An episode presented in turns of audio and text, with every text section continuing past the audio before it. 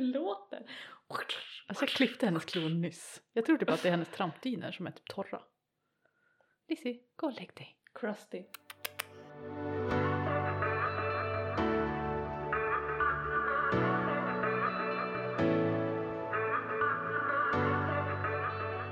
Hejsan och välkommen till ett nytt avsnitt av podden Har du mens eller? Med mig, Elise. Och med mig, Emily. Jag är en personlig tränare och kostrådgivare, snart dietist. Jag är certifierad handledare slash instruktör i fertilitetsförståelse. Nice. Mhm. Och idag ska vi prata om forskning, Ja. eller? Ja, en eh, fertilitetsförståelse eh, review-artikel Mm. som kom ut 2021. Big one. Yes, som vi ska bara ja, gå igenom. Den har massa Dyka juicy rätt in points. Ja. Eh, så det känns värsta kul Mm. faktiskt.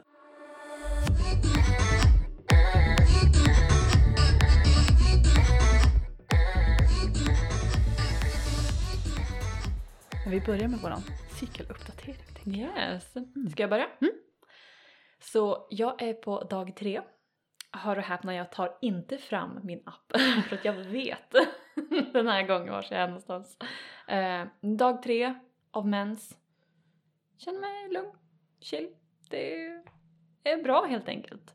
Jag, eh, ja, jag har chillat ganska mycket Mm. så här i senare lutealfas för att jag bara, jag vet inte varför, jag bara gjorde det.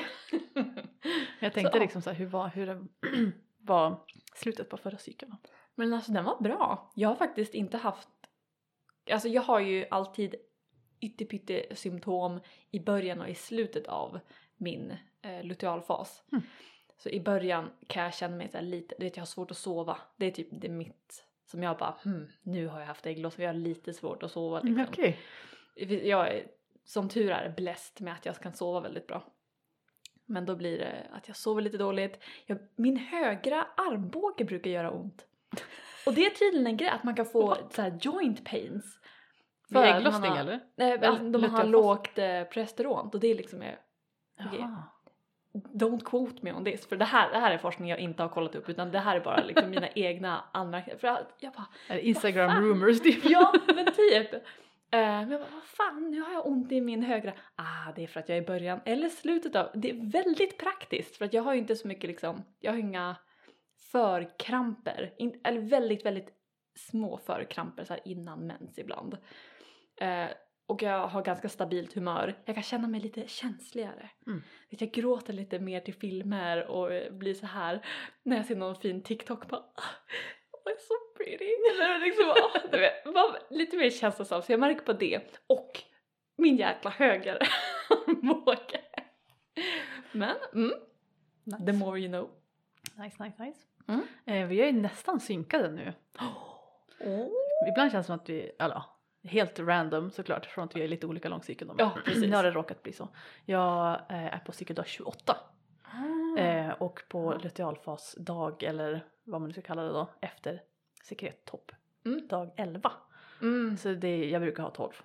Så det blir väl förhoppningsvis spänst då typ i övermorgon. Mm. Har, ja, okej, jag har en till sak på mig själv. Jag har fått njuta av en 13 dagars lutealfas. Nice. Wow! Goals. ja, men också sån här man bara, vad, vad, vad är det som händer? Är jag gravid? Nej, nej, okej det var bara en, en liksom extra lång lutealfas. Oh, så jag försöker ändå.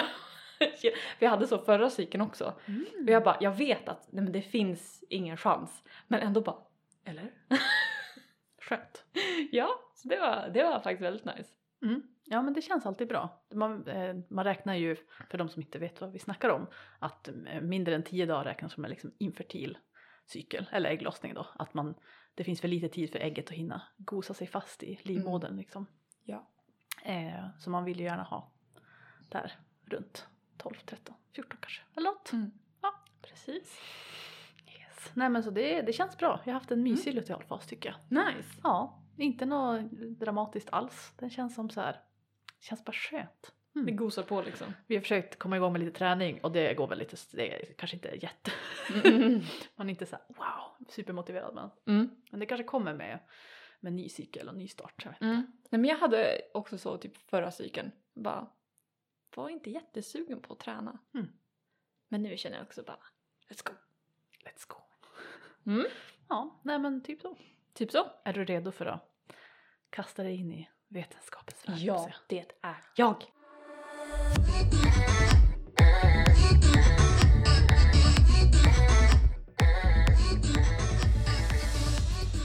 Alltså det är en jättelång artikel och vi länkar den såklart. Den var open access så den gick att läsa Åh, för alla. fantastiskt.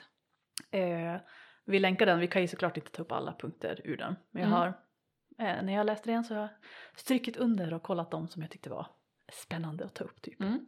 Och nu vill jag vara inflika att jag har ju inte läst den. Nej. För att eh, jag glömde faktiskt bort att fråga efter länken till den. Ehm, och sen tänkte jag också att nej men det kanske är lite nice att jag får vara den här ovetande. Så, Mm. ah, är det så? Nej men vad menas med det? Mm. Det blir jättebra. Så, det är du som blir experten här. Ja, här. ja men exakt. Eh, nej men det första som jag tyckte var spännande när jag läste den var att de bara precis i början var så här, ja det här har ökat så mycket i popularitet på sistone. Mm. Så bara de senaste fem åren skriver de att 500 stycken nya så här mens cykeltracking appar har kommit ut på marknaden. Wow, what the fuck? 500? 500 stycken. Ja. Hela den här artikeln är förresten väldigt USA-centrerad. Ja, Så. det brukar många Ja. metaanalyser Eh, eller ja, sannings... Jag kan ändå tänka mig det. Alltså det finns ju hur, alltså det ja, kommer ju upp artiklar jämt och folk tipsar om åt höger och vänster om Mm. sådana där saker. Så ja, tiden är förbi som när man fick mens själv Mm. och man hade sin lilla, sin lilla block som man fick från ungdomsmottagningen. Fyllde i vilka dagar man hade mens. Den där boxen, Ja. fick du den också? Det var som ett litet block typ Mm. med dagar. Ja. Mm. De liksom, vad ska man säga, tipsar om eller trycker på att man ska börja kartlägga sin cykel, att det är viktigt ända från man får sin första mens. Och det kändes ändå så här som att yes! Yes! Alltså såklart inte kanske nödvändigtvis med syfte som preventivmedel då eller någonting. Nej, nej men att- för kroppskännedom och, Ja. och att det faktiskt är en väldigt eh, viktig liksom, hälsoaspekt att veta hur sin Mm. menscykel är. Det är ju jätte, jätteviktigt. Men tänk om man skulle bara typ, alltså ja man kartlägger ju sin, sin mens väldigt, alltså från direkt typ. I Mm. alla fall jag gjorde det. Men, men att bara veta att det finns andra saker att kartlägga också som typ Mm. då flyttningar eller sekret och sådär. Mm. Hade ju varit coolt. Ja, och, eller som jag som inte alls visste någonting och jag kunde ingenting och jag kartläggde ingenting. Så jag bara Mhm. gissade ju liksom. Du var helt blind. Jag var helt blind. Inte ens vilken dag du hade mens och sånt. Nej. Galet. Men det gick ju inte riktigt för mig för att eh, jag hade ju en längre menscykel liksom än många av mina kompisar för de bara ah, jag kan räkna på dagen liksom 28 dagar, punkt. Mm. Och liksom alla hade typ, alla som jag pratade med i alla fall och var öppna om det de hade ju regelbundna liksom menscykler och bara nej men jag, det är inga problem och jag bara alright. Cannot relate. Ja, precis, bara inte jag. Men uh, yes, jag får leva med det liksom. Ja nej, nej jag kommer jag kom inte ihåg om jag hade regelbundna cykler när jag var så liten. Mm. Jag har ingen aning faktiskt. Jag fick mens lite senare också. Okej. Jag, jag gick på mellanstadiet i alla fall. Det vet jag. Jag kommer ihåg när jag berättade för mina kompisar. Mhm. Jag tror jag gick i Eller var det ju? sjuan. Ja. Så här, nästan mot åttan. Mm. Tror jag. 14 typ. Mm. Ja, nej men det måste ha varit högstadiet. Jag tror jag blandade ihop det med när jag fick glasögon. Det var också jobbigt att berätta för mina kompisar. Mens i glasögon. Mm. Ja, Det var ju pinsamt. Usch, blä. Ja, nej. Nej men det tyckte jag var väldigt fint ändå att de tar upp i den här boken. De, Mm. Eller bok, artikel. Den är så tjock. Typ. Eh, De pratar också om att den eh, var positiv för majoriteten av alla kvinnor för deras relationer och sexliv och kroppskännedom. Oh. Så det är ju alltså ändå väldigt fina saker. Mm. Men någonting lite mindre fint, om än rimligt, är att de, de hade lite procentsiffror på hur många läkare de, eh, i, som de hade undersökt då. Det var, de citerade några andra artiklar då. Som hade formell eh, utbildning i fertilitetsförståelse. Jaha, Vill du det, gissa hur många procent det var? är det, det är mest USA då? Ja, formell utbildning alltså. Alltså, jag är pessimistisk och säger 5 procent. Ja, bra. 4 procent. Åh, bra gissat. Wow! Ja, Nej men det, det, det, Det är låter rimligt ändå. Men, ja. Många. Nej. Men alltså det känns som att, ja men visst kanske inte så här att de ska gå en hel utbildning i hur man lär ut typ. Mm. Att de ska inte vara någon som lär ut någon annan. Men alltså att ha en utbildning om kvinnokroppen Mm. på det sättet att de faktiskt kan relatera till att okej men du kartlägger din menscykel, det är lugnt, vi Typ, förstår. vad betyder det? Och så. Ja. Då kommer vi till nästa procentsiffra. Mm. ja. De som hade, läkarna som hade kunskap om fertilitetsförståelses effektivitet som preventivmedel. Åh nej, det tror jag är de där fem procenten. Nej. Ja nästan, det var 6 procent. Så det är Åh, Väldigt- med. inte många fler procent som har, alltså det är ändå där vid 5 procent Ja. hur som helst, Alltså, båda två. Inte jättemycket. Ja, nej. Det, det står, alltså jag, vet, jag har översatt det till läkare men det står, eh, ja men vad tusan stod det? Typ, jag tror att det betyder läkare i alla fall. Så här healthcare professionals Ja, eller? typ något sånt. Ja. Jag, det, var inte, det står inte doktor men jag, Nej, då kan det ju vara läkare, sjuksköterskor. jag, jag tänkte det som ett samlingsnamn typ. Ja, på, precis. I alla fall. Ja, nej men eh, det som jag tar med mig mest från den här artikeln är ändå, ja men det är jättespännande att läsa jämförelsen mellan alla metoder. Jag har väl Mm. ganska bra koll på det egentligen, men det är ändå Mm. kul att se alla hard facts. Så vi ska gå igenom den här tabellen i alla fall Mm. för preventivmedel. Men, nice. men eh, Så du har bara mått nu när du har fått läsa alla grafer och... faktiskt dåligt med grafer, bara tabeller. Dans. Do better. Men det som ändå är spännande är att de visar ju väldigt tydligt att det är, det är väldigt stor skillnad hur mycket vetenskaplig backning de här olika metoderna har Mm. och hur själva alltså certifieringen går till skiljer sig också väldigt mycket. Okej. Så jag tänker att det är ändå värt att, att tänka på när man försöker välja en metod. Både Mm. så här, finns det vetenskapliga studier för, för just den typen av situation som jag är i? Mm. Och liksom vad, ja, man får väl bilda sin egen åsikt vad man tycker om utbildningarna då för de olika handledarna, metoderna då om man tycker att det här känns Mm. rimligt eller inte. Precis. Eh, Vad passar ens livsstil liksom? ja men exakt. Så jag tänker att vi ska gå igenom det lite grann också. Eh, kan du de, det här blir, nu blir det läxförhör här. Åh nej. Nej men kan du de sex olika eh, grupperna, olika. eh, metodgrupperna för fertilitetsförståelse? Räknas liksom Billings som en grupp då? Ja, sekretmetoder är en grupp. Okej. Bara sekret alltså. Mm. Okej, så sekretmetoder. Mm. Vi har symptotermal. Mm, så sekret och temp. Vi har hormoner. Mm. Eh, bara hormoner antar jag att det finns. Ja. Och sen finns det hormoner och temperatur. Mm, symptohormonella. Symptohormonell, precis. Ja. Hur många har jag nu? Jag har Yes. fyra. Fyra. Ja. Sen finns det... Eh, jag minns inte. Jag kan- Bara temp. Just det, bara temp. Ja. Går bara temp? Ja. Alltså natural cycles typ till exempel. Ja, ja, men precis. Och den sista. Sista. Icke evidensbaserade skräpmetoden. Vilken Kalender.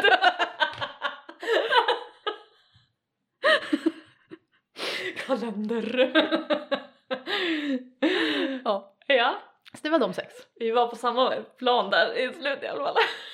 Som med andra ord typ. Du vet. Mm. Behöver inte ens säga det så fattar du. Mm. Ja nej, eh, de trycker också på den, i den här artikeln att det är Skräp. kalendermetoder är förenk, för, överförenklade eller vad man ska säga. Ja. De är inte individu, individuella, alltså individanpassade och Mm. de är inte evidensbaserade. Mm. Vi har inte pratat så jättemycket om kalendermetoder, vad de är egentligen. Nej. Eh, utan vi har ju pratat om de riktiga metoderna. Exakt. Nej men det är ju sådana alltså när man i princip bara räknar på tidigare cyklers längd. Oftast är det ju bara cykellängd då. Ja. Och så antar man att ägglossningen sker. På exakt samma. Det är Ja. det jag pratade om tidigare då alla bara, nej men min eh, menscykel kom exakt samma. Eh, eller min mens kom exakt samma Mm. tid varje månad liksom. Och då räknar man då de här kalendermetoderna på att du alltid har ägglossning då. Mm. Eh, oftast är det 14 dagar. Ja. Alltså att det är 14, 14, 26 Precis. totalt. Men någon kanske har en kortare lutealfas och då har de ägglossning senare. Så. Mm. Ehm, ja, det är sådär. Det kan råka funka för någon om man passar in i den där perfekta modellen typ. Mm. Men, Men det är inte så många som gör det. Ma. så det är därför de inte är så bra då. Därför det är skräp. Nej. Exakt. Även fast vi då till exempel i metoden som, som vi kan slash lär ut så finns det ju en kalenderregel där. Mm. ehm, som man inte får blanda ihop då med kalendermetoder. Precis. Men den är ju till för lite extra, extra hjälp. Mm. I de här tempmetoderna som Natural Cycles har man ju också sådana. Mm. Till hjälp för att öppna fertila fönstret då framförallt. Mm. För det är svårt att göra med temp. Det är ju lite det. Det är därför man har sekret. Yes. Mm. Nej men så de, de sex grupperna har vi liksom och jag tänker att man, eh, det är bra, det är bra att börja där liksom. Vilka typ bi- biomarkörer då, de här tycker man känns passligt i ens egen vardag och sånt om man ska välja en metod. Mm. Vad kan jag tänka mig att tempa eller kan jag tänka mig att ta liksom, det är oftast urintester de här hormonmetoderna då. Mm. Eh, och då ska man liksom betala för sådana teststickor och grejer. Ja. Eller sån här typ Clear Blue Monitor Ja. och sådana där grejer då. Eller ja, sekret ingår ju nästan i de flesta men Mm. eh, men man kan ju ha liksom stör, alltså störningar så det blir svårt att kolla sekret också. Mm. Typ man ofta har någon så här eh, bakteriell vaginos eller Mm. sånt typ. Eller Sjögrens syndrom. Ni vet, jag har sjukdomslära nu så det är det enda mitt huvud har i sig. Vad är Det, det? det är i alla fall en sjukdom där, det är en autoimmun sjukdom där kroppen attackerar eh, exokrina körtlar. Eh, typ tårkörtlar, salivkörtlar, men kan också göra, störa sekret. Jaha, Mm. ja det är väl också en Det, körtel Ja, trots allt, det läste jag och jag bara mhm, det är viktigt att kunna liksom. Ja men coolt. Mm. Ja men det var men så, ja, det, så kan det vara. Ja. Nej men exakt. Så därför är det ju bra att tänka på så här, hur funkar det i mitt liv och vilken metod. Och då är det ju bra att börja på en metodgrupp kanske så man kan Mm. kolla sen vilka specifika metoder finns det inom den gruppen. Mm. Yes. För några av dem till exempel, det är framförallt de här hormonell, symptohormonella, de finns ju faktiskt så här protokoll för läkare som läkare använder också för att eh, följa upp typ ja, men infertilitet och Mm, mm. sjukdomar och sådana grejer. Och där är det ju metoderna som heter FEM Fem. Mm. och sen så finns det en typ, alltså jag, jag har inte riktigt förstått men typ en diagnostikmodell eller någonting Mm. typ sånt som de kallar för na- naprotechnology. Och det Mm. är, alltså, det, det är Creighton, den sekretmetoden som ligger bakom. Okej.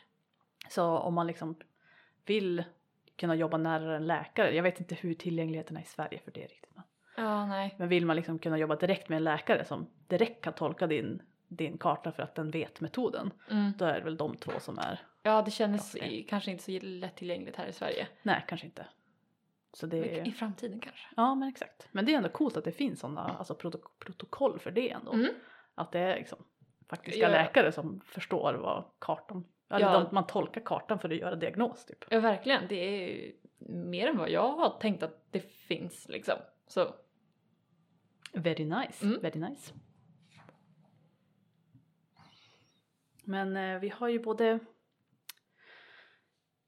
aspekten undvika graviditet och vad ska jag säga? uppnå graviditet heter Ja. det. Jag bara, vad gör man? Vad heter det? eh, som aspekter på liksom hur de har utvärderat de här metoderna i den här artikeln. Då. Vi pratar väl oftast om det som preventivmetod och ingen av oss Mm. aktivt försöker bli gravida eller ha barn eller något där. Ehm, men det är är ändå... lite bias. Ja, exakt. Men det finns andra poddar för, för det, tänker jag. Ja. Vi är på preventivmedelsfokuset. Men eh, de nämner ändå, vilket jag ju har läst tidigare också, att de, om man använder fertilitetsförståelse för att försöka tajma sex för att bli gravid Mm. så kan man minska den här du vet, genomsnittliga tiden på att det tar ett år Mm. i snitt för ett par. Att det tar istället ett halvår. Oh. Så det är ändå halverat tiden som i snitt folk blir gravida. Ja. Det är ändå Det är väldigt Chefskiss. mycket liksom. Det är 50 det är mycket i statistiskt liksom. Ja, jättenice. Jag Mm. menar, ja. Om man, om man håller på med att försöka bli gravid så är det också bra med fertilitetsförståelse. Ja, precis. Det är bra för alla. Exakt. Men jag tycker vi deepdivar in i den här tabellen nu Yes! med, med alla metoderna. Let's go!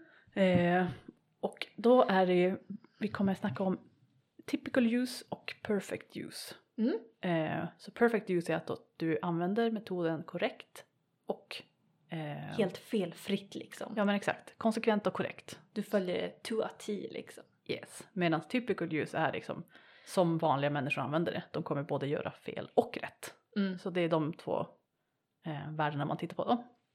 Så jag tänkte väl de här metoderna som kanske är mest aktuella för oss i Sverige. Eller som vi ser är ju då till exempel symptotermala metoden här Sensiplan. Mm.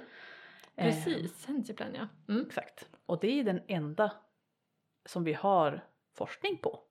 Mm. Vilket jag tycker är värt att nämna för NFPTA som jag lär ut, de bara och eh, Justis till exempel också. Många som har, det är ju också en eh, sekrettempmetod. Att många bara använder den Sensiplan-studiens statistik för hur effektiv metoden är. För de är ju Ah. ganska lika då. Mm. Eh, och man har ingen egen forskning så då använder man de siffrorna. Så de här 99,6% effektiviteten det kommer från Sensiplan-studien. Okej. Mm. Eh, Det visste inte jag. Så jag har ju sagt det tidigare också att den Mm. metoden jag lär ut den är så här effektiv. Mm. Vilket ju kanske stämmer men också kanske det är. Mm, Men kanske inte eller så stämmer den med någon procent eller? Ja, typ. Så Mm. jag har faktiskt slutat säga det. Mm. Eh, för jag tycker att det, det känns lite fel, missvisande. Mm. Eh, men så Sensiplan, den här, de har eh, perfect use på 99,6 Mm. och eh, typical use på 98,2. Men det är alltså inte jättemånga kvinnor som var med i den här studien heller. Mm. Men det är, det är en, annars ser det ut att vara en väldigt bra studie. Liksom. Mm. Ja men det är ju viktigt i alla fall. Ja, så det är väl alltså, är man en, en, eh, En- perfect user av eh, en Sensiplan så har man jävligt bra. Alltså det är ju liksom upp i p-pilleranvändning. Ja, Jag tror absolut. de har, jag tror de också har 99,6 eller om 99,8 eller något sånt där. Mm. De har 99, komma i alla fall. Helt klart jämförbara i alla fall. Liksom. Mycket. Eh, sen så är ju alltid alla typ mest traditionella metoder har ju mycket, mycket mer forskning bakom sig. Så att det, den Mm. siffran är väl säkrare egentligen. Men, eh, men det är i alla fall värt och spännande att tänka på att ja visst, har du, är du, har du regelbundna cykler och är liksom mitt i, i livet så att säga med dina menscykler. Mm. Så inte precis när du har fått mens, inte i, eh, postpartum eller postpill eller sådana här Mm. eh, udda situationer eller man ska säga. Då kan man förvänta sig väldigt hög effektivitet i alla fall. Mm. Men eh, de andra situationerna då är det lite mer skralt på Mm. den fronten. ja. Kan nog vara ganska svårt att utföra forskning så här, och skydda sig mot graviditet typ efter en, efter en graviditet. Ja. så här postpartum. Måste vara väldigt specifika, alltså hitta jag höll på att säga objekt men hitta folk till de studierna måste vara jättesvårt. Ja, jo, så det är väl en anledning till att det inte är så mycket forskning på Ja. sånt typ. Ehm, men eh, sen har vi Billings Ja. och den ligger också på väldigt högt, 98,9. Mm. Och då är det Eh. sekretmetod och den har egen forskning. Ja, exakt. Och Mm. mycket forskning. Ehm, Mer än Sensiplan. ja, mycket Åh. mer. Det finns ju fler, många studier från flera olika delar av världen och sådär. Mm. Så eh, om jag har förstått det rätt så är Billings den mest studerade metoden. Mm. Det är ju coolt. Mm. Och sen har de 90 eller 89 så ganska långt dropp ner då till typical use. Mm. Och det tyder väl lite på att det är en metod som är lite svårare typ att använda i praktiken. Mm. Kanske Eh. behärska också. Ja, exakt. Mm. De har ju väldigt lång, man får vara student väldigt länge liksom i en sån metod. Mm. det är ju bara ett tecken så det är klart att det är lite lätt. Om du misslyckas med det då, då har du ju inget backup som temp Nej, precis. Mm. Så ja, den, men den, använder man den helt korrekt så har den också väldigt hög effektivitet i alla fall. Mm. Det är coolt. Ja. Ehm, Jag tycker det ger mycket så här empowerment till sekret. ja. och varför vi har liksom nästan satt upp det på en pedestal men alltså varför det är så nice att kunna typ tolka sitt eget sekretmönster och allt sånt där. Även om man kör symptotermal. ja, ja, men jag menar det. Men det är ju en viktig del men. Men det är ju Ja. som, ja, jag tycker att det känns väldigt rimligt att så här, det är, det är den bästa biomarkören. Ja. alltså, och sen så, men ändå temp är väldigt bra som en tvåa. Mm. Det är liksom billigt och lättillgängligt för många ändå Mm. och väldigt bra eh, för att liksom bekräfta ägglossningen och hjälpa Mm. till med det. För den här upptorkningen av sekretet som man ändå måste då känna igen Mm. om det har med ägglossning att göra eller en lyckad ägglossning eller försökt ägglossning är ju Mm. inte det lättaste ändå. Nej precis. Ehm, men ja, att man liksom troligen är fertil eller inte är ju sekret bara the queen. Mm. No doubt about it. eh, sen så hade vi cycles här också. Åh! Eh, Gud vad spännande. eh, och de ligger på 98 i perfect use Mm. och 93 på typical use. Mm. Så de ligger ju också i ungefär den nivån typ. Mm. Så lite, ganska lik Billings egentligen Mm. faktiskt. Nu när jag tittar på de siffrorna så här. Mm. Och det är ju också en, ett tecken då, alltså Mm. man använder ju bara temp. Så det blir lite samma fel där, då har man svårare Mm. att öppna fertilafönstret istället, Mm. lättare att stänga det. Men eh, då öppnar man det ju med en kalenderregel då. Ja, Och, det är ju där som blir lite risky business. ja, tänk om, alltså det hade ju, Cycles hade ju blivit så mycket bättre om den kunde ta med sekret på något Ja. sätt. Att den kunde liksom öppna fönstret Ja, med att man lägger in sekret. det hade ju varit guld. ultimate. Ja. Liksom. För att det var lättillgängligt också för alla som vill använda natural cycles. Mm. Det hade varit supernice. Ja. Jag har som hört någon sån där grejer att men jag vet inte om det är bara för att folk vill att de ska göra det eller om det faktiskt finns planer på att göra det. Men, Ja. men eh, ja. De, de, deras så här marknadsföring om just sekret är ju som, eller deras retorik är ju att temp är objektivt och lätt och det är siffror och så Mm. det är liksom medan sekret är subjektivt och svårt typ. Lite den Mm. eh, viben får man ju från dem. Mm. Eh, och den håller jag väl inte riktigt med om direkt. Men eh, Och sen så bara för att någonting är svårt betyder det inte att det är omöjligt. nej, Tänker jag också. eller väldigt värdefullt. Ja, precis. Men jag skulle inte påstå att jag tycker att temp är mindre, alltså det, bara för att en siffra är inte mindre subjektivt. Det är Mm. ändå så här hur du tar den, när du tar den, har du sovit Ja. bra, har du Hur störningar, du? alltså Mm. mm. Hur är din kropp? Har du liksom hög metabolism? Mm. Eller har du hypotyreos, att din temperatur är lägre? Mm. Mm. Mhm, mhm. Jättemycket sånt där. Ja, ja, precis. Men man kan ju ändå ta med sig att det finns, det finns forskning. De Mm. är effektiva, de här metoderna. Och alltså speciellt Billings, men också symptotermalen då, har ju Mm. ändå eh, vetenskapligt publicerad effektivitetsmått på. Det tycker jag ändå är coolt. Mm. För många gånger ser man ju statistik på så här typ fertilitetsförståelse rent allmänt och att den ligger jättelågt. Men då är det ju för att alla metoder är uppsmackade i en Ja, och kalendermetoderna bara drar ner ja verkligen. botten. Alltså jag tycker det borde vara olagligt att få använda kalendermetoden i statistik. Man får ju såklart använda Ja. den själv om man vill göra det. Men jag Mm. tänker i så här statistik att det ska vara en liksom, preventivmetod för det är det ju inte. Nej, Det är ju, det är en kartläggningsmetod för dig själv. Men Ja. det är ju ingen preventiv metod. nej jag tänker att det, ju, det kan vara värdefullt. Alltså så många vanliga, av de här 500 apparna som vi sa i början Ja. är säkert de flesta av dem någon typ av sån. Ja, ja gud ja. Eh, men det kan ju vara jättebra för många som bara vill ha koll på när deras mens kanske kommer typ. Precis. Ungefär. Mm. Men eh, när jag har haft någon bekant som, som försöker bli gravid och så säger de så här, min app säger att jag har ägglossning imorgon. Jag blir stressad. Och- alltså jag förstår det, att man inte, ja man har en app och den säger ju det. Ja. Tänker man att den måste väl, det måste ju stämma. Den måste ju ha rätt. Mm. Men jag blir lite mörkrädd också. Ja, det kan vara lite risky business. Ja, alltså försöker man bli gravid så. Ja, då Ja. spelar det ingen roll. Men så man kan ju också inte... missa jättebra dagar om den säger att man har ägglossning tidigare än vad man har till exempel. Mm, Kanske man inte har sex då när man faktiskt borde ha det. mm. Så ja, sekret Mm. is king. Jag har fått någon fråga, någon gång i alla fall. Eh, jag brukar ju direkt bara, jag är inte utbildad så jag ska inte lära ut direkt liksom. Men någon enstaka gång så har jag bara, alltså så länge du inte eh, använder appen som ett preventivmedel så är det ju bara, då är det bara att köra på liksom. Ja, absolut. Nej, för det finns ju mycket sådana fina som handlar mer om hur man ska kalla det för sån här mensförståelse typ eller Ja. kroppskännedom och sådär Mm. att ja men man vill liksom det blir som en liten uppskattning ändå för ens cykel och så. så det är ju fint Mm. också. Men eh, mm, man får hålla det skilt från preventivmedel. Det är ändå high stakes Ja, använda det som preventivmedel. det blir ju det.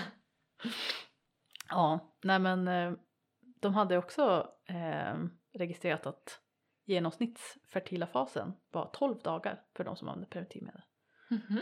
Eh, för många pratar ju om 10 dagar eller du vet man är bara biologiskt liksom fertil i 6 dagar. Ja. Eh, så ja men min genomsnittliga fertila fas är 20 dagar ja, jag tror min är där omkring. Jag tror min är 17. Mm.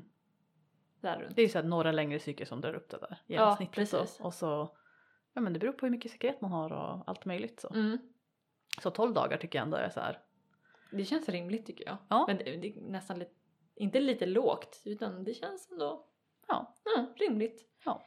Ja men jag tycker det. Men det är som, jag tror många som, ja men man aldrig har använt fertilitetsförståelse eller inte har någon koll på det som, som koncept så tänker jag att man, ja ska man då inte ha sex på två veckor Ja. av sin menscykel då typ. Mm.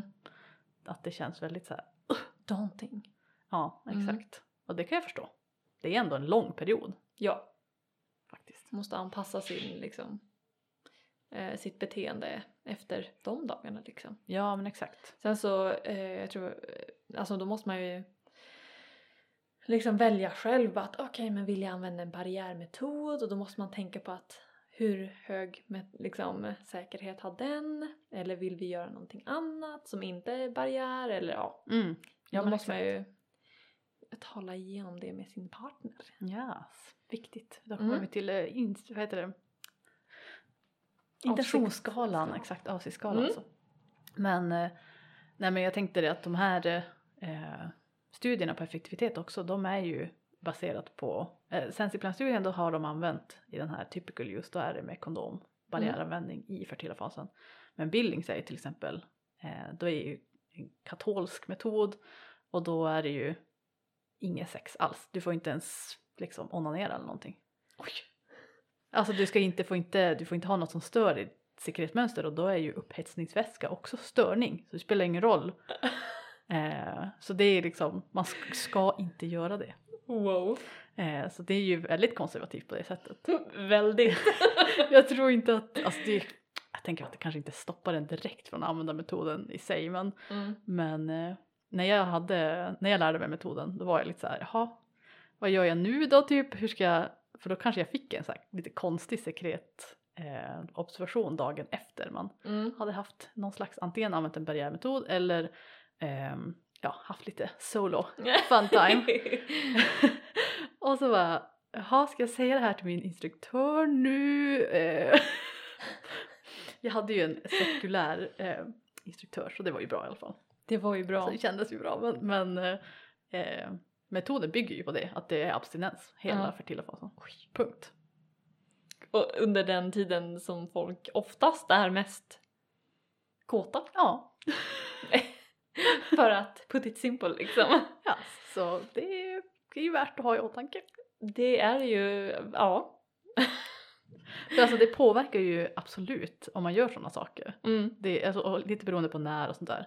För jag brukar, eh, många av mina klienter som hade lite knepigare sekretmönster så tipsade jag dem också, oftast om så här, om du vill, om du kan, Mm. eh, att eh, ja, men låta hela fertila fasen vara utan att ha, alltså, utan att ha, någon sex ja. eller göra någonting. Mm. Bara för att verkligen få se the, the bare bones Mm. av sekretmönstret typ. Så jag tror att det kan vara väldigt hjälpsamt sen. Det är ju en annan Mm. sak att göra det någon månad när man lär sig eller att göra det för evigt. Men, Ja, precis. Jag menar, och sen så kan man ju se hur ens mönster ser ut när man har sex eller när man Mm. har mhm. Så man vet att ah, okej men det här blir en störning på grund av det här. Ehm, och kanske kan tolka det på, på ett sätt liksom. mm. Ja men verkligen. Jag har så här, alltså jag typ aldrig, men det är tydligen inte jätteovanligt. Eh, för mig så blir, eh, får jag liksom en torr dag oftast. Ja, jag får också efter det. kondomanvändning. Mm. Säg. Så jag, jag, jag vet inte riktigt varför men Mm. ja. Och det, ju, kan ju vara lite problematiskt då man är mitt i. Ja, eller hur? Man bara, where did it go? jag lovar att det var här nyss, igår! Ja, så det ser väldigt fult ut på kartan också. Man har värsta fina sekretvågor så bara Bara, ja, verkligen! Ja, nej. nej. men så det är ju värt att kolla liksom. Både hur man känner att man vill göra och hur det påverkar en typ. Mm. Yes. Make it your own liksom.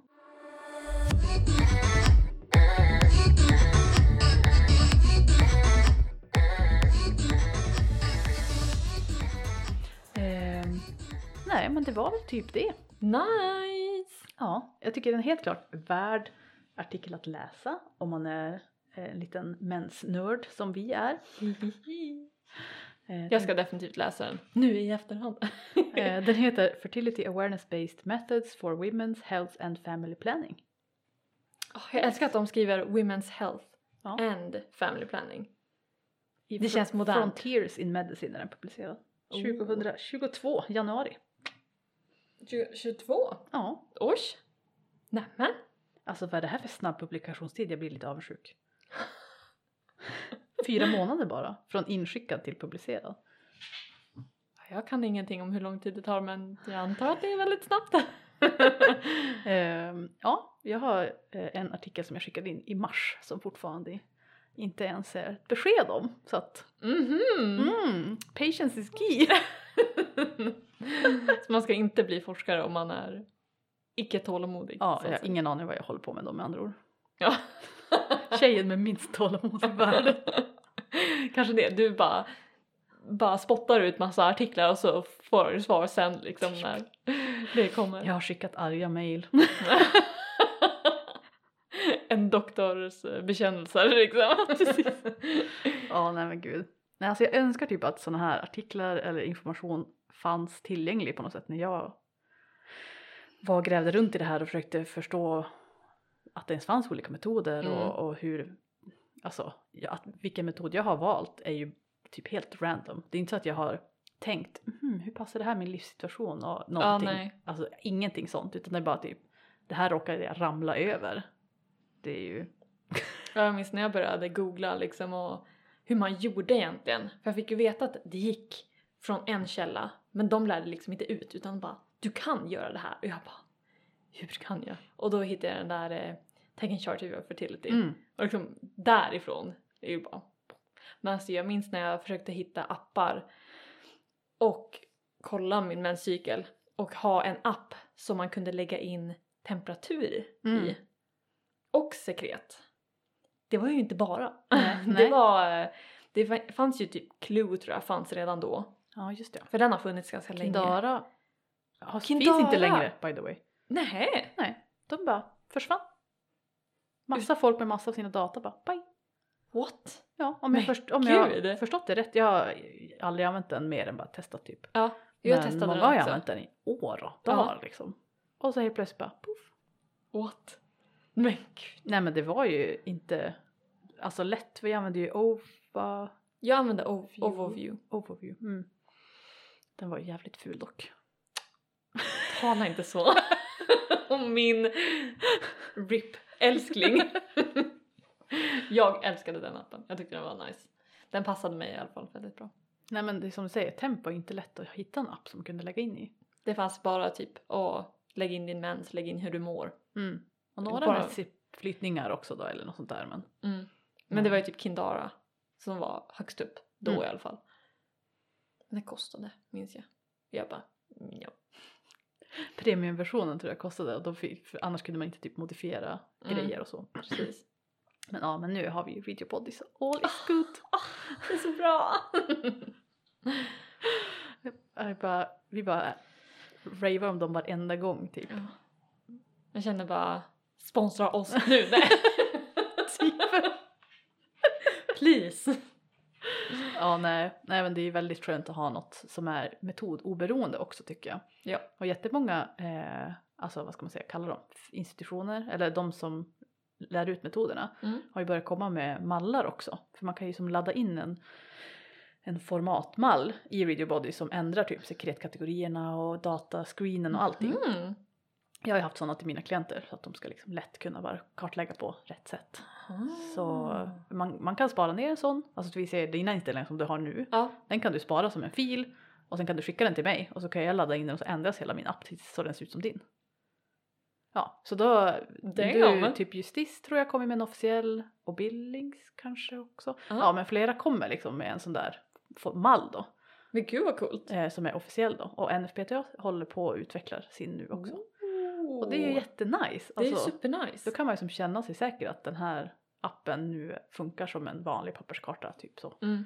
Och så blir det väl mer också. Som min metod är tänkt liksom. Ja men exakt. Och så Mm. typ om man ska då dela den med, om man eh, håller på att lära sig den, skicka till en handledare eller någonting, typ dela den online för att få tips eller något så är den ju också standardiserad då typ. Mm. Det är ju supernice. Det är väldigt... Så heja Radio Body på att de har en sån funktion. Ja, Ascoolt. alltså men det är ju så här.